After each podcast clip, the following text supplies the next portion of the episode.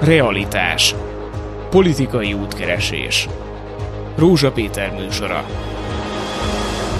Jó napot kívánok, egy nagyon jó hírrel fogom kezdeni, de figyeljenek és kapaszkodjanak meg. Az a helyzet, hogy az iskolai oktatás teljesen ingyenes, a szülők egy fillért sem fizetnek semmiért, nem gyűjtenek pénzt segélyre, krétára, javításokra és utazásra, mert mindent az állam fizet, még a gyermek étkeztetés is teljesen nem csak, hogy ingyenes, hanem svédasztalos típusú és vegetáriánusoknak és allergiás gyerekeknek külön tálnak föl, és azt mondják, hogy ez azért nagyon helyes, mert egy ország oktatásba történő minden befektetése, az mind a jövőbeli befektetés. Igaz, hogy 10-30 év múlva térül meg, hogyha valaki elkezdi a reformot, Ja, akkor jön egy találós kérdés, mégpedig most először a hallgatóknak, mindenki magába válaszoljon, illetve vendégeimnek, Elcse Kriszta oktatáskutató, Törlei Katalina Költség Gimnázium tanára és a tanítani mozgalom képviselő, és Lakatos Mátia Szent Imre Gimnázium tanára. Melyik országról beszéltem az előbb? Törlei Katalin? Finnország. Finnország, gondolom. Mindenki által. Gondolom Kriszta, Kriszta is erre gondolt, igaz? Hát én azt vicceltem volna, hogy a magyar oktatási rendszerről van szó, bár a svéd asztalnál elkezdtem gyanakodni. hát akkor álmodtunk egy nagyot, hát ha valami hasonló lesz egyszer Magyarországon is, de ehhez képest a szomorú valóság sajnos egészen más. Ö, ö, hogy vannak megbecsülve a pedagógusok nem a béreket nézve, hanem hogy egyáltalán kéréseiket, kívánságaikat valaki a magyar kormányzaton belül megbecsülje. Ugye azért nagyon elhíresült ez a történet legfrissebben, hogy az egész oktatás a közoktatás ügy a belügyminisztériumhoz tartozik, és a belügyminiszter mindent megtett, hogy megértse a pedagógusok bér problémáját, és azt mondta, hogy a pedagógus bérek emelésének mindenképpen szükségét látom, majd hozzátette, hogy nem ígérek semmit, de azt be fogom tartani.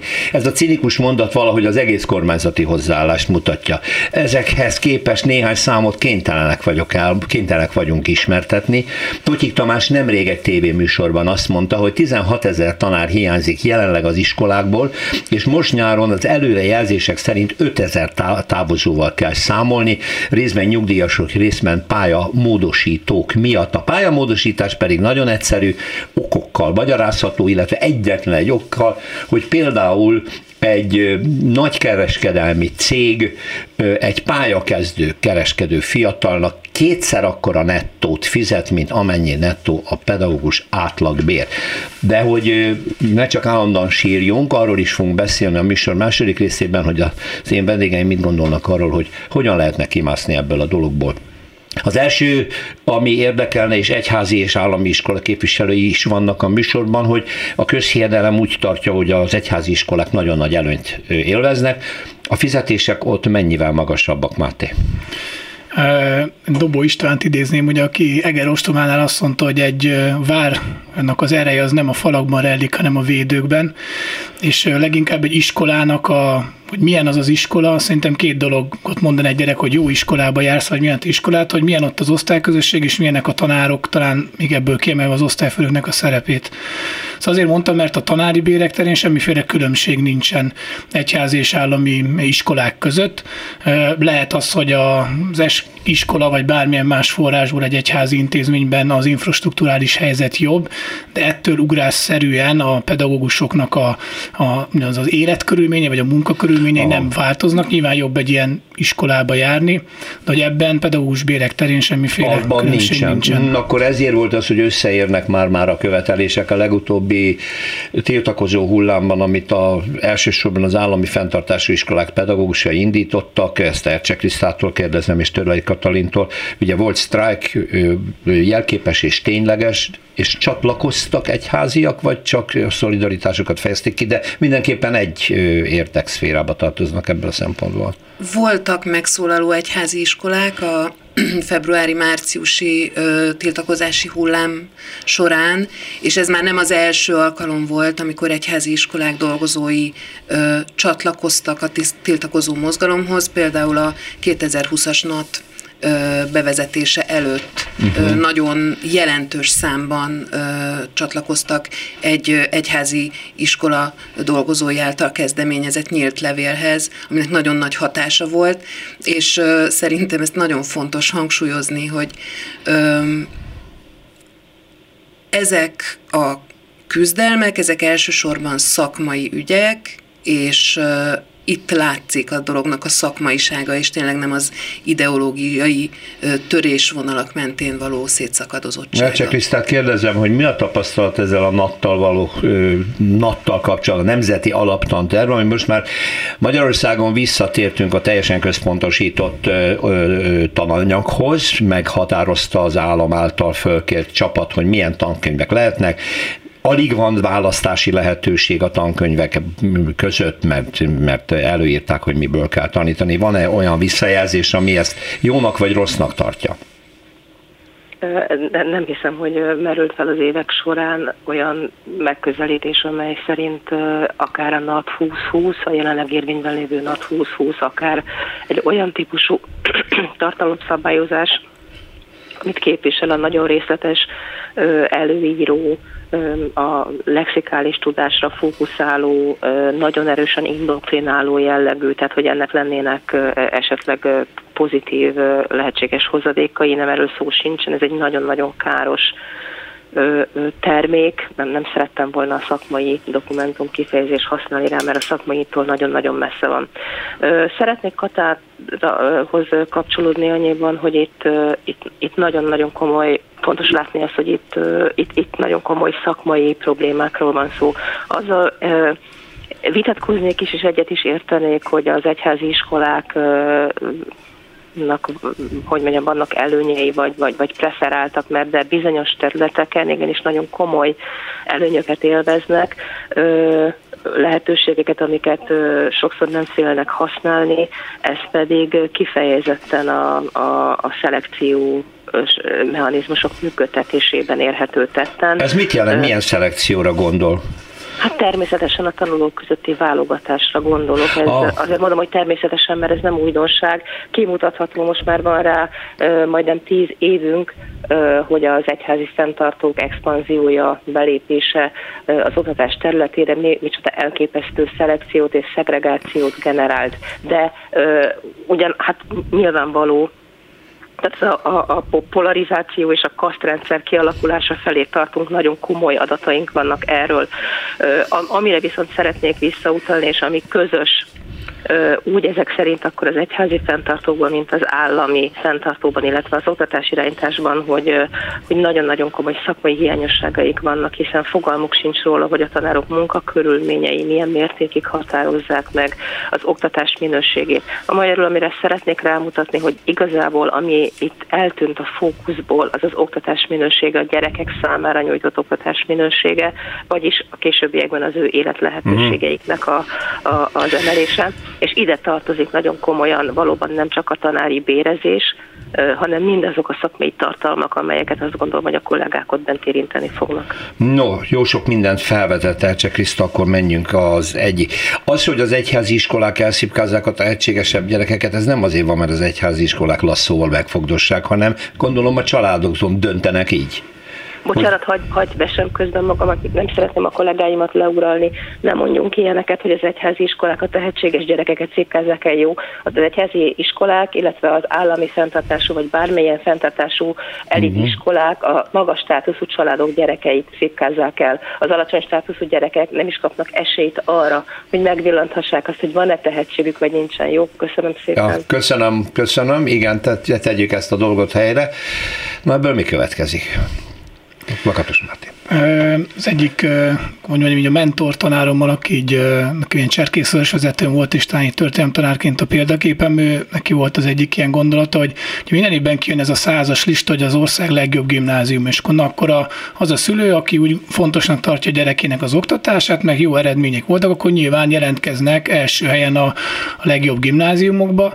Nyilván ezek a gimnáziumok ki tudják akkor választani a az eddigiek alapján a, a, legtehetségesebb, legjobb szülői, szociális, kulturális háttérrel rendelkező gyerekeket. Továbbra is ezek az iskolák fogják a legjobb eredményeket elérni kompetenciamérésen, oktatási versenyeken, stb. Hát szerzik a pontokat, és nem lát, van, igen. igen, és közben lehet, hogy másik iskolában is ugyanolyan jó szakmai munkát végeznek a szülők, bocsánat, a, a tanárok, de mivel oda korábban mondjuk az az iskola nem szerepelt olyan jól ezeken a listákon, nem oda jelentkeznek ezek a tehetséges, jó háttérrel, szorgalommal rendelkező gyerekek, és, és így alakul ki az, hogy vannak jónak mondott iskolák, ahol mindenki próbálja bejuttatni a gyerekét, és vannak azok az iskolák, ahol pedig a, a többiek Jö, jutatnak be. Tehát, hogy van egyfajta tényszerűség, hogy ha nem ebbe a 20 iskolába jut be a gyerekem, akkor, akkor nincs jó. És egyébként állami iskolák is ott vannak ebben a topban, nem csak egyháziak. Nagyon óvatosan értékelném ezeket a százas listákat. Egyrészt több is Igen. van belőle, és, és hogy mit mér, nagyon nehezen összevethetőek. És ami szerintem mindegyikből hiányzik, akkor is, hogyha egyébként elismerem a nagyon magas, szak, szak, magas minőségű szakmai munkát ezekben az iskolákban, vagy nagy részükben, de az, hogy mi a hozzáadott érték, Pontosan. az, az, az nagyon nehezen megállapítható. Tehát, hogy, hogy milyen módon tud bármilyen gyerekkel, aki bárhonnan jön, minőségi munkát végezni, azt nem tudom, hogy mérik-e ezek a listák. Mert az, hogy támogató környezetből jövő ö, gyerekekkel, hát, akiknek megveszik a, a... hogy a magas státuszú családok igen, gyerekei így mennek. Akiknek ráadásul a, a szüleik még ezekhez a jó iskolákhoz is megveszik a plusz magántanárt, az élményt, a mindent, ott nagyon magas eredményeket elérni, nem azt mondom, hogy nem kunst, de hát könnyebb, könnyebb, mint mindenféle egyéb hátrányos Úgyhogy óvatosan ezekkel a listákkal, igen. Jó, de... Bocsánat, csak nem azért hoztam be a listákat, hogy ezek a mérvadók, hanem azt láttam sok szülőnél, felvételi kapcsolat, hogy ez alapján döntenek, és ez az, ami részben így csatornázza a köztudatban lévő jónak tartott iskolák felé a gyerekeket, és nem gondolnám azt, hogy ha én iskolám 30 akkor a századikhoz képest a mi tanári karunk háromszor jobb munkát végez, hogy ott ne lennének ugyanilyen jó tanárok. Ugyanakkor itt gimnáziumokról beszélünk, és azt gondolom, hogy a gyerekek sorsa sajnos és tragikus módon már az óvoda előtt eldől, mert annyira szelektív az egész rendszer, az egész rendszer hogy gyakorlatilag ö, majdnem ilyen predestinációszerűen a gyerek beleszületik egy adott környezetbe, egy adott családba, egy adott településtípusba, az ország egy adott régiójába, és előre meg lehet mondani, hogy körülbelül milyen iskolai pályafutása lesz, és az hova megy, hogy, hogy valami ö, eldobható szakmunkás lesz belőle, jobb esetben, közmunkás, rosszabb esetben, ö, vagy ö, irány a csillagos ég, és ö, ha már itt tartunk, akkor én szóba hozom, de csak egy zárójeles kör erejéig, hogy segít-e majd hosszú távon ezen a helyzeten, hogy a kormány igenis a bölcsödei és az óvodai programmal most már betereli minden féle településen, hátrányos és nem hátrányos településen, a gyerekeket bölcsödébe és óvodába. Elcse Kriszta, mit gondol erről? Mert azért hosszú távon ennek kell, hogy legyen pozitív hatása. Egyrészt mindenképpen annak pozitív hatása van, hogy nehéz élethelyzetben lévő családok gyerekei egy olyan támogatást és segítséget kapnak, hogy egy, egy intenzív, fejlesztő környezetbe tudnak kerülni, ez mindenképpen nagyon fontos.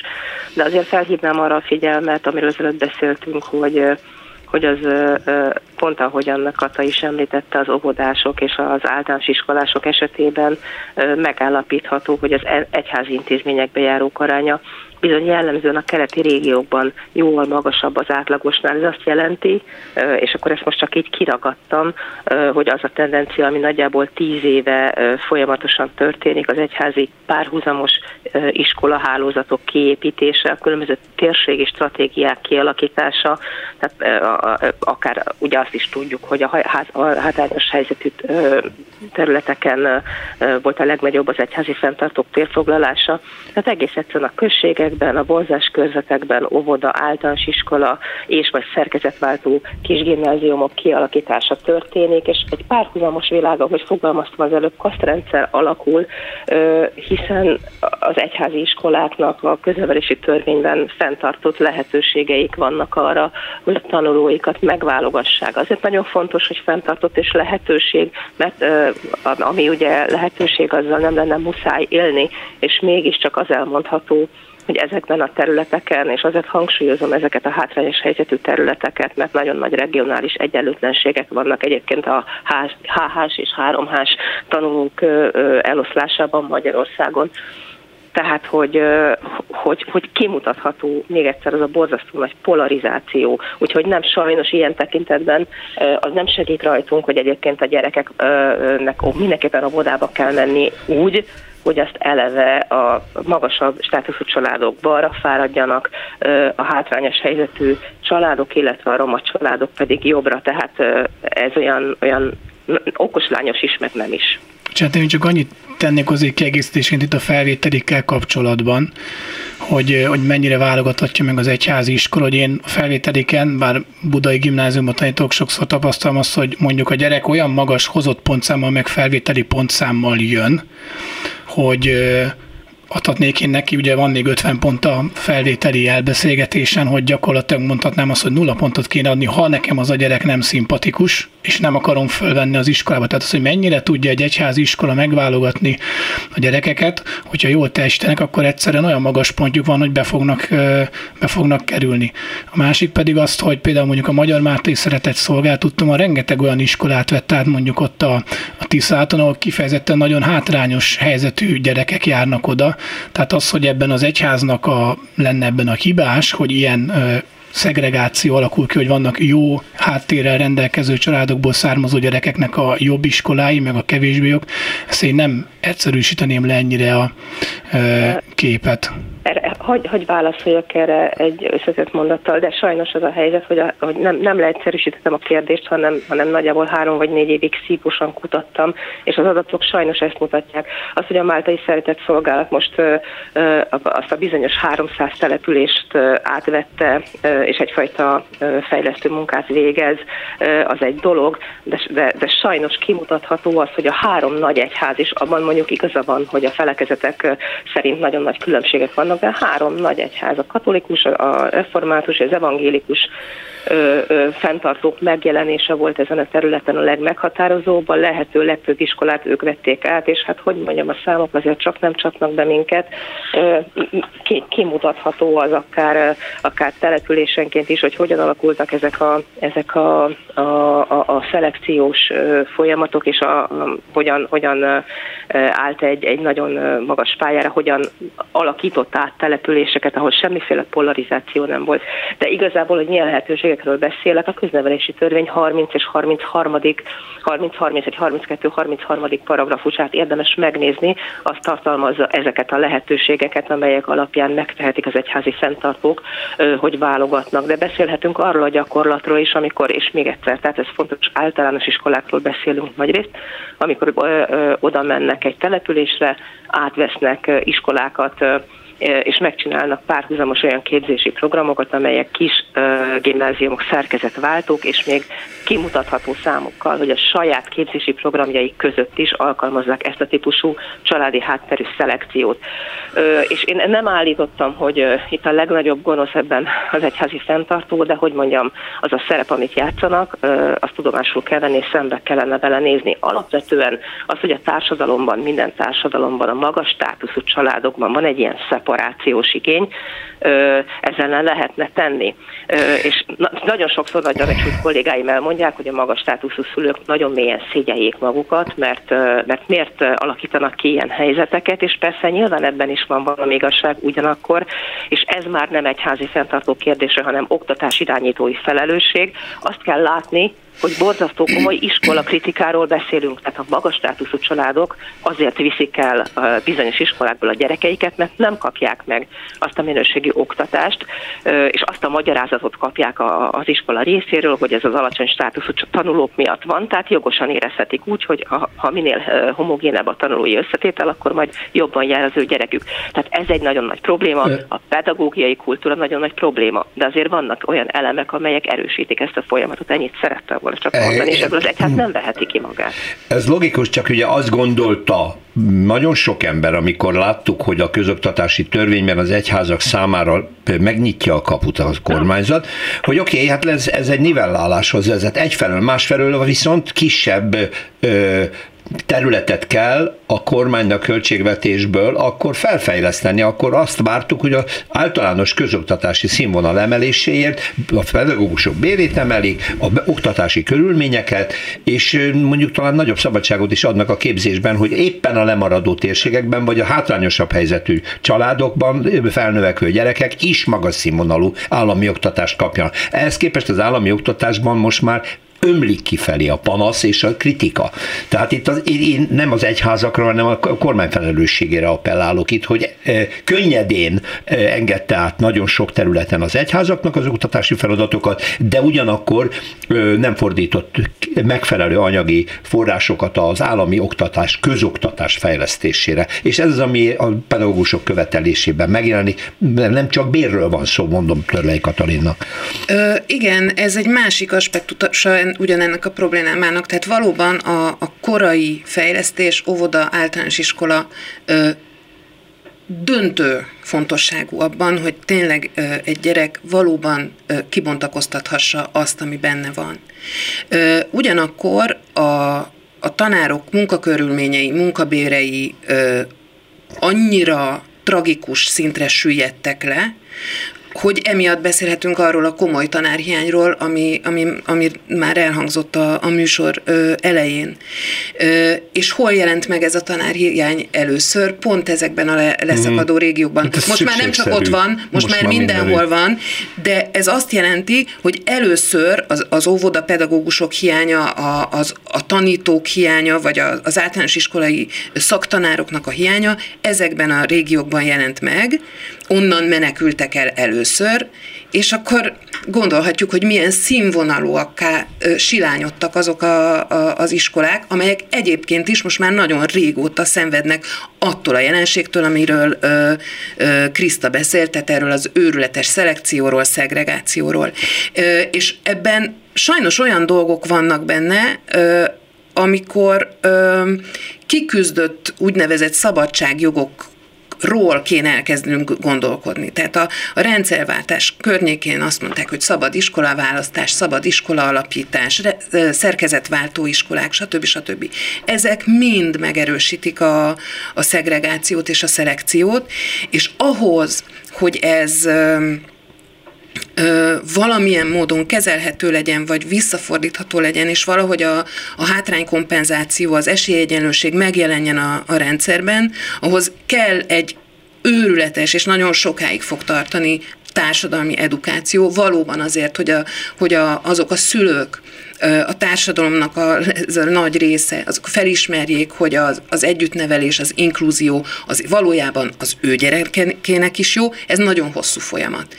Ezért tehát kéne egy nagyon komoly politikai akarat. Sajnos bizonyos szabadságjogokat el kéne venni. Én a szabadságnak, a szabadságnak, az iskolán belüli autonómiának, az iskola intézmények autonómiájának a feltétlenül híve vagyok, de ezt valami olyan keretbe kell beletenni, és ehhez kell a politikai akarat, és nem látjuk ezt a politikai akaratot megszületni sem, hogy ezzel ne fokozzuk, nem mélyítsük azt a szakadékot, ami valóban ez, ez a kasztrendszerhez vezet, amiről Kriszta beszél. Igen, ez egy borzasztó ellentmondásos helyzet. Szóval akkor tanszabadság, szabad iskola választás, szabad tanrend, választás, vagy és ö, inkább erős központi akarat, erős központi elhatározás, erős központi anyagi támogatás és irányítás. Szóval nagyon, nem, nem látom, hogy ez hogy kerül egyensúlyba.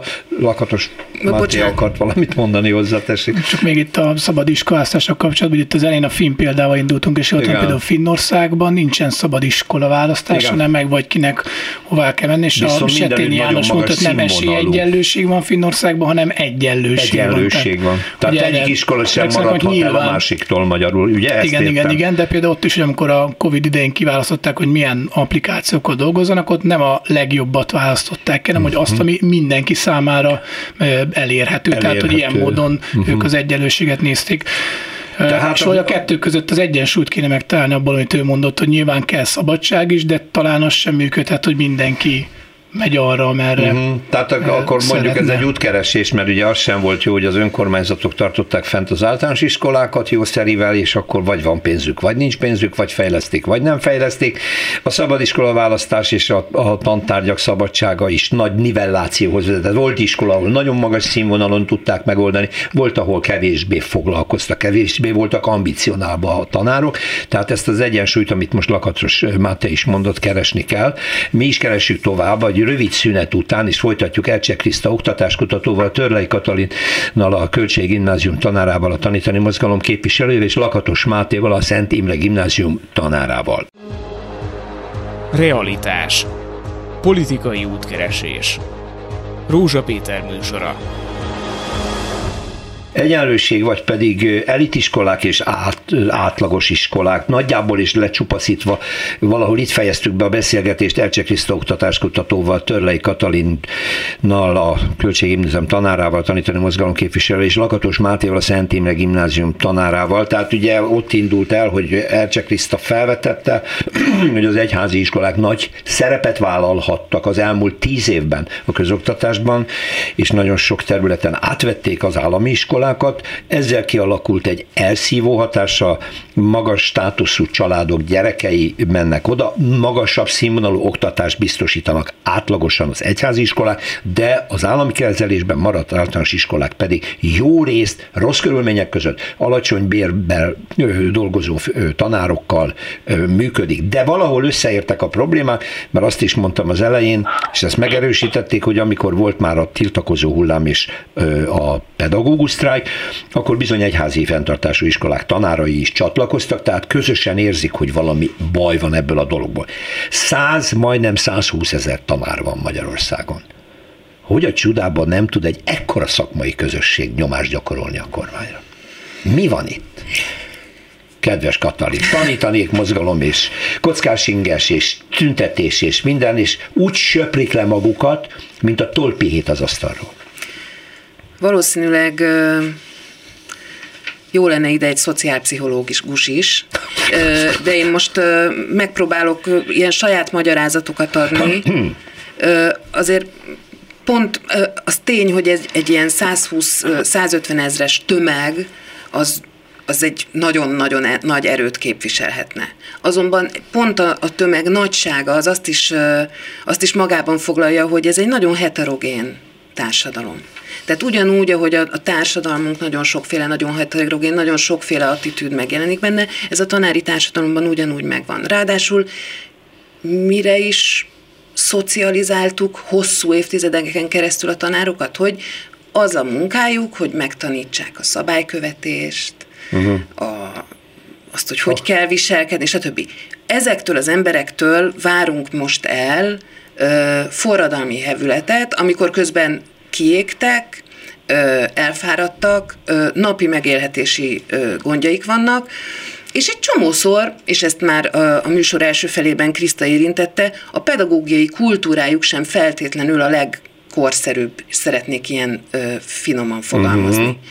Ö, tehát van ez. És van közben az is, hogy ez a pedagógus tömeg, ez egy társadalomnak a része. Ne vegyük már ki belőle, ez nem egy zárvány, tehát az iskolarendszer is, és azok az emberek, akik az iskolarendszert vagy az oktatási rendszert működtetik, ennek a társadalomnak a részei. És milyen hagyományai vannak vajon Magyarországon az érdekérvényesítésnek? Hát eléggé ö, csökkentek, hogy úgy mondjam, a szakszervezetiségnek nincs igazi hagyománya, nincs hagyománya a, az érdekérvényesítés szolidáris és közösségi módjainak, az egyéni kiárási utaknak van hagyománya, a tanárok közé, között vagy közegében ugyanúgy, mint egyébként a szülői társadalomban, vagy bárhol Tehát máshol. Gondoljunk a, az van, egészségügyre, van meg két a szakszervezet, a demokratikus és a, és a pedagógus szakszervezet, van a tanítanék mozgalom, van még nem tudom hány akciócsoport alakult az elmúlt.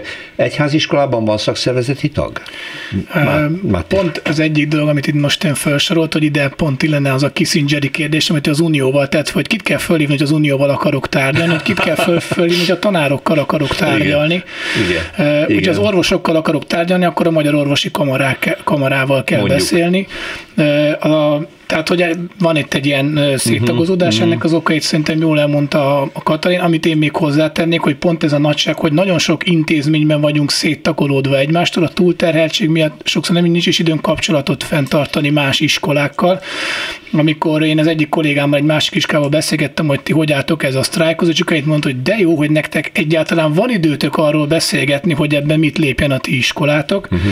És van a Fekidosz nevű szakszervezet, a felekezeti közoktatási intézmények dolgozóinak a szakszervezet, ami olyan 2010 körül alakult, konkrétan egyházi iskolák, vagy felekezeti iskoláknak a, a képviseletére, mert hogy ugye speciális a helyzetünk, mert a, az egyházak vagy a szertesrendek a fenntartóink, ugyanakkor a, az óraszámot, a béret, bért, bármilyen munkakörülményt meg nem ők döntenek el, tehát hogy ilyen szempontból érezték szükség, hogy legyen egy ilyen szervezet.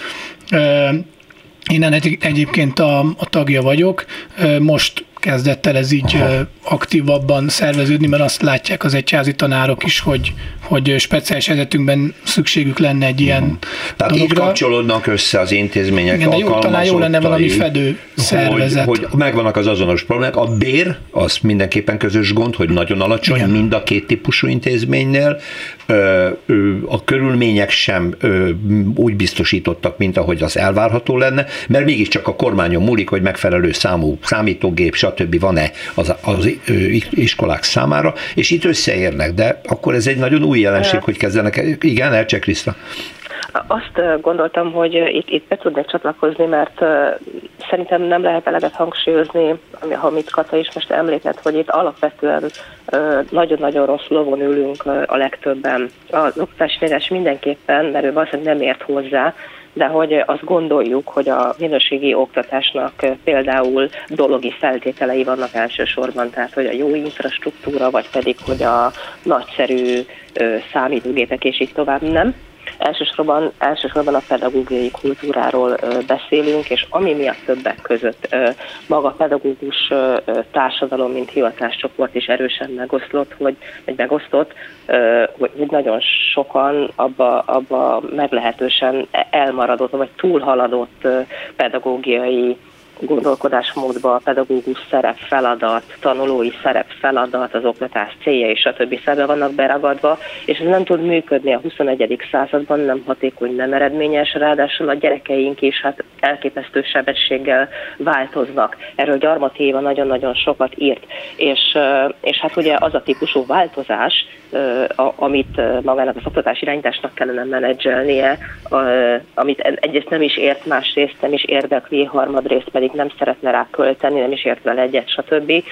Tehát ez, ez, ez lenne az origója annak a változásnak. Ugyanakkor, és ezt nagyon-nagyon szeretném mondani, hogy tök érdekes, hogy a, a, a, az egyházi fenntartású iskolák, tehát többek között a Nekem például volt szerencsém a, a, a Fekidoszak több rendezvényén részt venni, és hogy ők például elképesztő nyitottságot mutatnak erre, és nagyon, tehát több helyre, egyre több helyről hallani, hogy éppen egyházi fenntartású iskolák vezetői keresik az olyan pedagógiai fejlesztéseket, az olyan szervezetfejlesztéseket, azokat a, a lehetőségeket, ahol ebbe, tehát a pedagógiai kultúra fejlesztésének az irányába tudnak ellépni. Mert ugye említette a kollega, hogy, hogy ugye jobban felszereltek sok esetben az egyházi intézmények, nyilván egy hátrányosabb helyzetű településen ez még inkább szembeszökés, hát szülői szemmel ezt ők korábbi mérésekből tudjuk, hogy ők szülők erre nagy hangsúlyt fektetnek, de hogy a valódi, a valódi lényegiség az a pedagógiai kultúrában van, és ha, ha annyit beszéltem arról, hogy az egyházi fenntartók szerepe egy nagyon negatív folyamatban, akkor nagyon muszáj azt is megemlíteni, azt gondolom, mert úgy méltányos, hogy, hogy, hogy sok egyházi iskola és sok egyházi iskolában tanító tanár felismerte azt, hogy valójában milyen irányba kell elmenni. Tehát nem az asztalt kell verni még 28 ezer laptopért és így tovább, hanem itt a szervezetfejlesztésben és a fejlesztésben van az út. Aha, mert hogy itt most akkor eljutottunk ahhoz az alapvetéshez, hogy állami irányítás és állami tulajdon általában azt jelenti, hogy nincs igazi tulajdonos, és nincs igazi minőségi követelmény. Működik, éppen el van, ne kelljen rá sokat költeni, most egyszerűsítem a dolgot, úgyis, mint az egészségügyben, a közoktatásban is. Ennek az eredményét évtizedek múlva lehetne úgy is csak látni, a csuda se fog erre most hatalmas áldozatokat hozni, sajnos ez a szemlélet érvényesül, de hát azért csak kellene lenni az állami iskolában tanítóknál is olyan ambíció, kedves Katalin, hogy hát azért egy tanár szeretne szakmailag fejlődni, csak előre kéne lépnie valahogy. Hát csodálkoznék, ha ez, ez, ez nem lenne, vagy, vagy nem lehet érvényesíteni. Szerintem inkább ez az utóbbi nem lehet érvényesíteni a jelenlevő, nyilván jelenlevő ilyen irányú ambíciókat. Tehát, hogy igen, vannak, akik megelégszenek a régi rutinokkal, de igen, vannak olyanok is, akik szeretnének újítani, és akik felismerték azt, hogy, hogy egészen egyszerűen egy teljes paradigmaváltás történt meg a, a világban, és erre az iskolának ö, reagálnia kéne. Például teljes teljesen újra kéne definiálni a tanár szerepét, a tudás fogalmát. Na most ahhoz, hogy ez megtörténhessen, ahhoz, hogy a tanárok elkezdhessék ilyen autoreflexív módon a saját identitásukat, tehát a saját szerepüket újra fogalmazni, ahhoz bizony kell idő, kell ö, szabadság, kell autonómia, kell a környezet ö, elfogadó tisztelete, és ezek nagyon régóta nincsenek meg, tehát hogy most nem az, az, az utóbbi két év horrorik, horrorisztikus anyagi összeomlásáról beszélek, hanem már sokkal régebb óta. Hát Tehát egész egyszerűen a muszáj korszakig nyugodtan, hogy ebben az országban ugyan voltak jobb korszakok, a, talán a kádári konszolidációban, az, a közoktatásban, de hát azért óriási elmaradásokat örökölt ez az ország. nagyon-nagyon-nagyon felgyorsult az a változás, igen, amire igen. reagálni kéne, és tényleg az van, hogy miközben az oktatási irányítás hát, hátra menetbe, visszafelé irányította az egész rendszert, mind szemléletében, mind tartalmaiban, aközben időt sem hagy az egész rendszer arra, hogy a, a, az, az, a szereplői kiálljanak magukért, és akkor tudnak majd a, az érdekeikért is kiállni, hogyha van ez a biztonság, ami a szakmai méltóságukból jön. Igen, igen, parancsolja Lakatos Máté.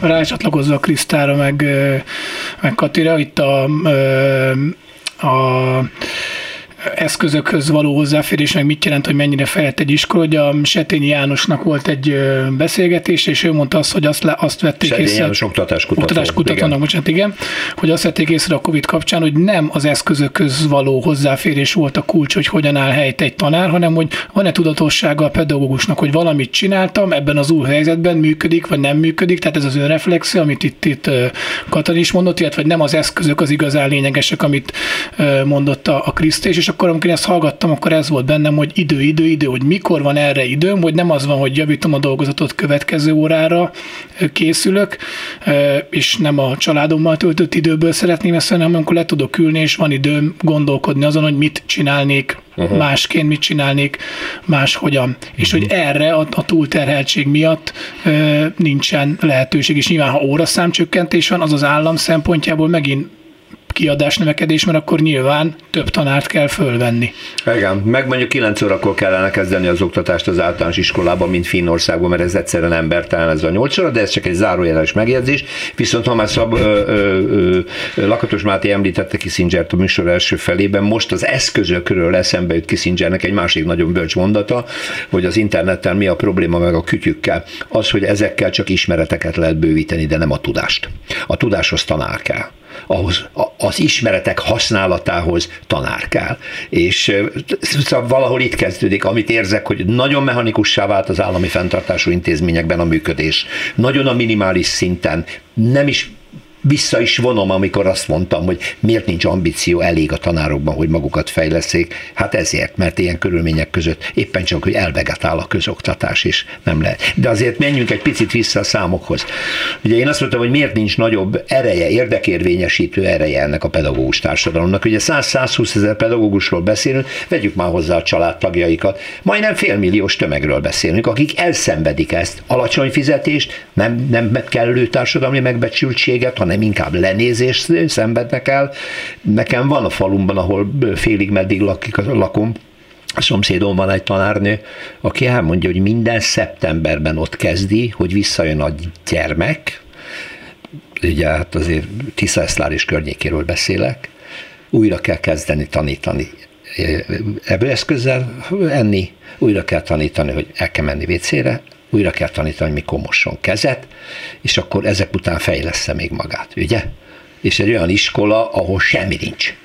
A tantermen a régi padokon kívül nem hogy számítógép, hanem jó, hogy van világítás. Szóval ez, ez a nivelláltság, amiről beszélünk, ez az egyik pólusa ennek a dolog. A totál középkori nyomor és egy állami vagy egy egyházi magas színvonalú iskola.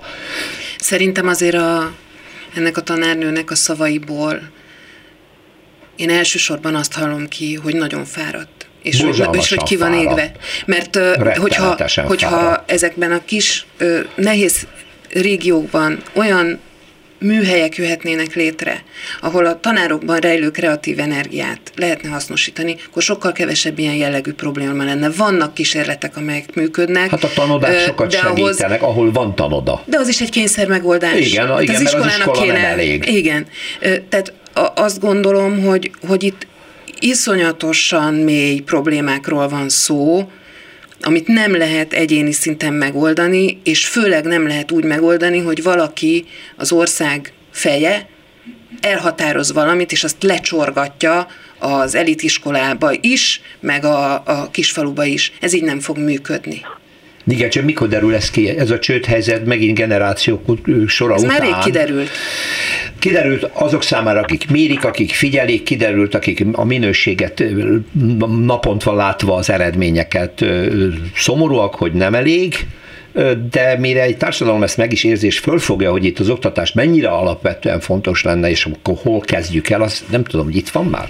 Hát majd akkor fogják észrevenni, amikor falak közé szorulnak a középosztálybeliek, mert olyan ö, ö, erőszakos kaszt ö, szituációk fognak létrejönni, uh-huh. és olyan ö, akár éjséglázadások, nem tudom, tehát nem akarok ö, itt ö, ö, vizionálni, vagy teljesen elmenni egy ilyen disztópia irányába, de hát e felé megyünk, tehát hogyha ilyen szinten szétszakad a társadalmunk, és ennyire nem ö, ismeri fel a még jó helyzetben levő, hogy az ő saját érdeke is az, hogy ezek a, ezek a szakadékok ne létezzenek, vagy mm. ne mhm. legyenek ilyen mélyek, akkor, akkor szaladunk felé, és akkor a szakadékba mindenki bele fog potyogni. Akkor tegyünk egy kísérletet arra, hogy néhány lépcsőben arra kérem vendégeinket, Elcsek Kriszta oktatáskutató Törlei Katalin tanárt és Lakatos Mátét, a Szentine Gimnázium tanárát, hogy mi az az első három lépés, amivel el kéne indulni.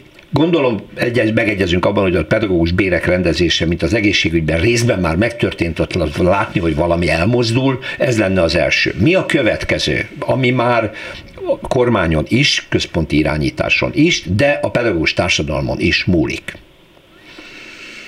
Felül kell bírálni a tanterveket, a nato új könyvek kellenek a központiak helyett, nem tudom, én csak most improvizálok.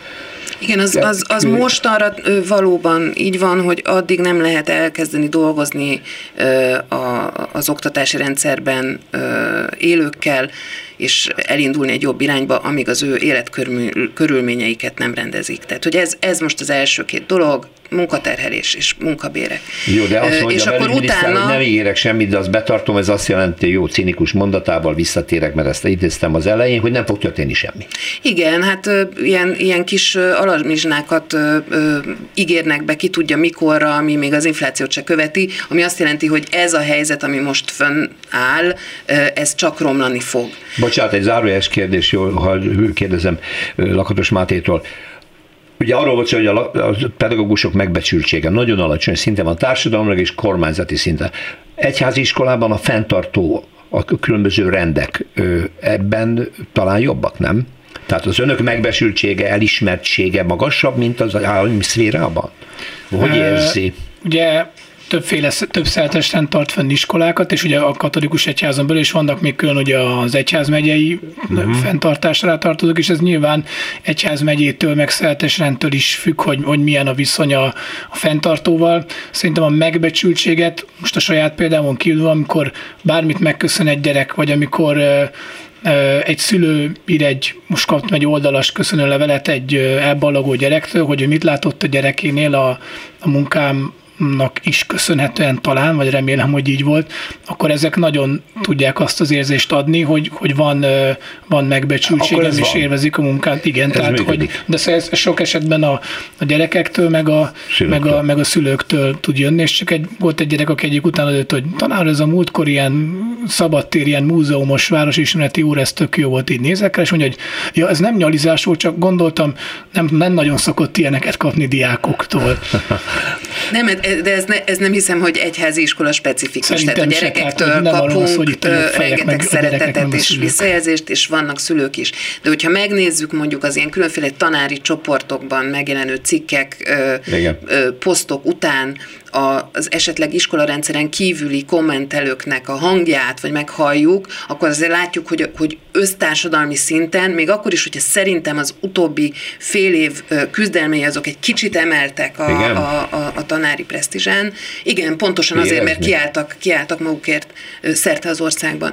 De azért ö, olyan ö, több évtizedes sztereotípiák élnek a, a tanári pályával kapcsolatban, és egyébként ezt a kormány ö, képviselői előszeretettel súlykolják is, és erősítik fel, ö, amik, amik nagyon-nagyon rossz fényt vetnek a lusta, nyáron nem dolgozó, csak délelőtt dolgozó, uh-huh. állandóan vakációzó Aha, igen, és gonosz tanárokról, igen, ami hát egyszerűen jönnek. nem igaz. Uh-huh. Igen, elcseklista. A, azon gondolkoztam, hogy ha az a, az a keret, hogy ennek a kormánynak a regnálásán belül kell mondani három olyan lépést, amely javítja az oktatás minőségét, akkor az a válaszom, hogy az sajnos lehetetlen. Ott van a gyökér probléma, hogy az oktatásban úgy lehet problémákat megoldani, hogyha tisztázzuk, hogy mit tekintünk problémának. És azt látjuk 12 éve, hogy ez a kormányzat nem az oktatási prioritások mentén gondolkozik.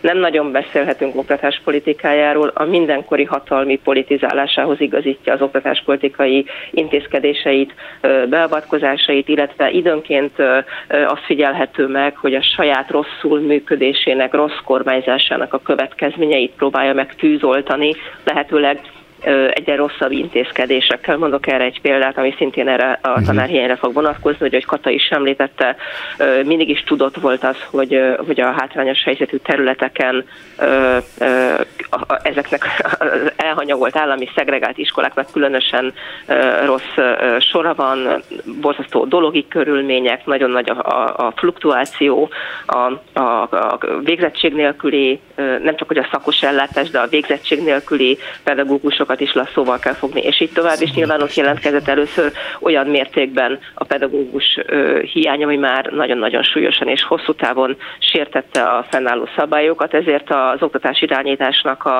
a valódi probléma megoldás helyett, vagyis az, hogy, hogy hogyan lenne megtartó eleje, ereje azokon a területeken, vagy vonzó ereje, milyen pluszt kéne odapakolni a pedagógusoknak, tehát az ezen való töprengés helyett úgy döntött, nem először és nem utoljára, hogy a szabályozást igazítja egy törvénytelen gyakorlathoz, engedélyezte azt, hogy a hátrányos helyzetű területeken végzettség nélkül lehessen tanítani. Még egyszer mondom, ez csak a egy lépés volt uh-huh. a, mhm. a sok közül. Tehát addig, ameddig ez a kormányzat, bármelyik miniszter is legyen oda tűzve az elejére, az egyik, nem tudom én, nem is foglalkozik vele, a másik azt tartja a legfontosabbnak, mert az a nőnökéje, hogy, hogy három centire üljenek a, a gyerekek egymástól, és hátra tegyék a kezüket, és a tanárok legyenek nagyon csendben. Szóval, hogy nem erről szól az oktatás, amíg az oktatás és az oktatási rendszer nem alkalmazkodni akar a most már nyilvánvaló sokféleséghez, sokszínűséghez, nem erre optimalizálja a rendszert, nem ezt teszi lehetővé számára és a pedagógusok számára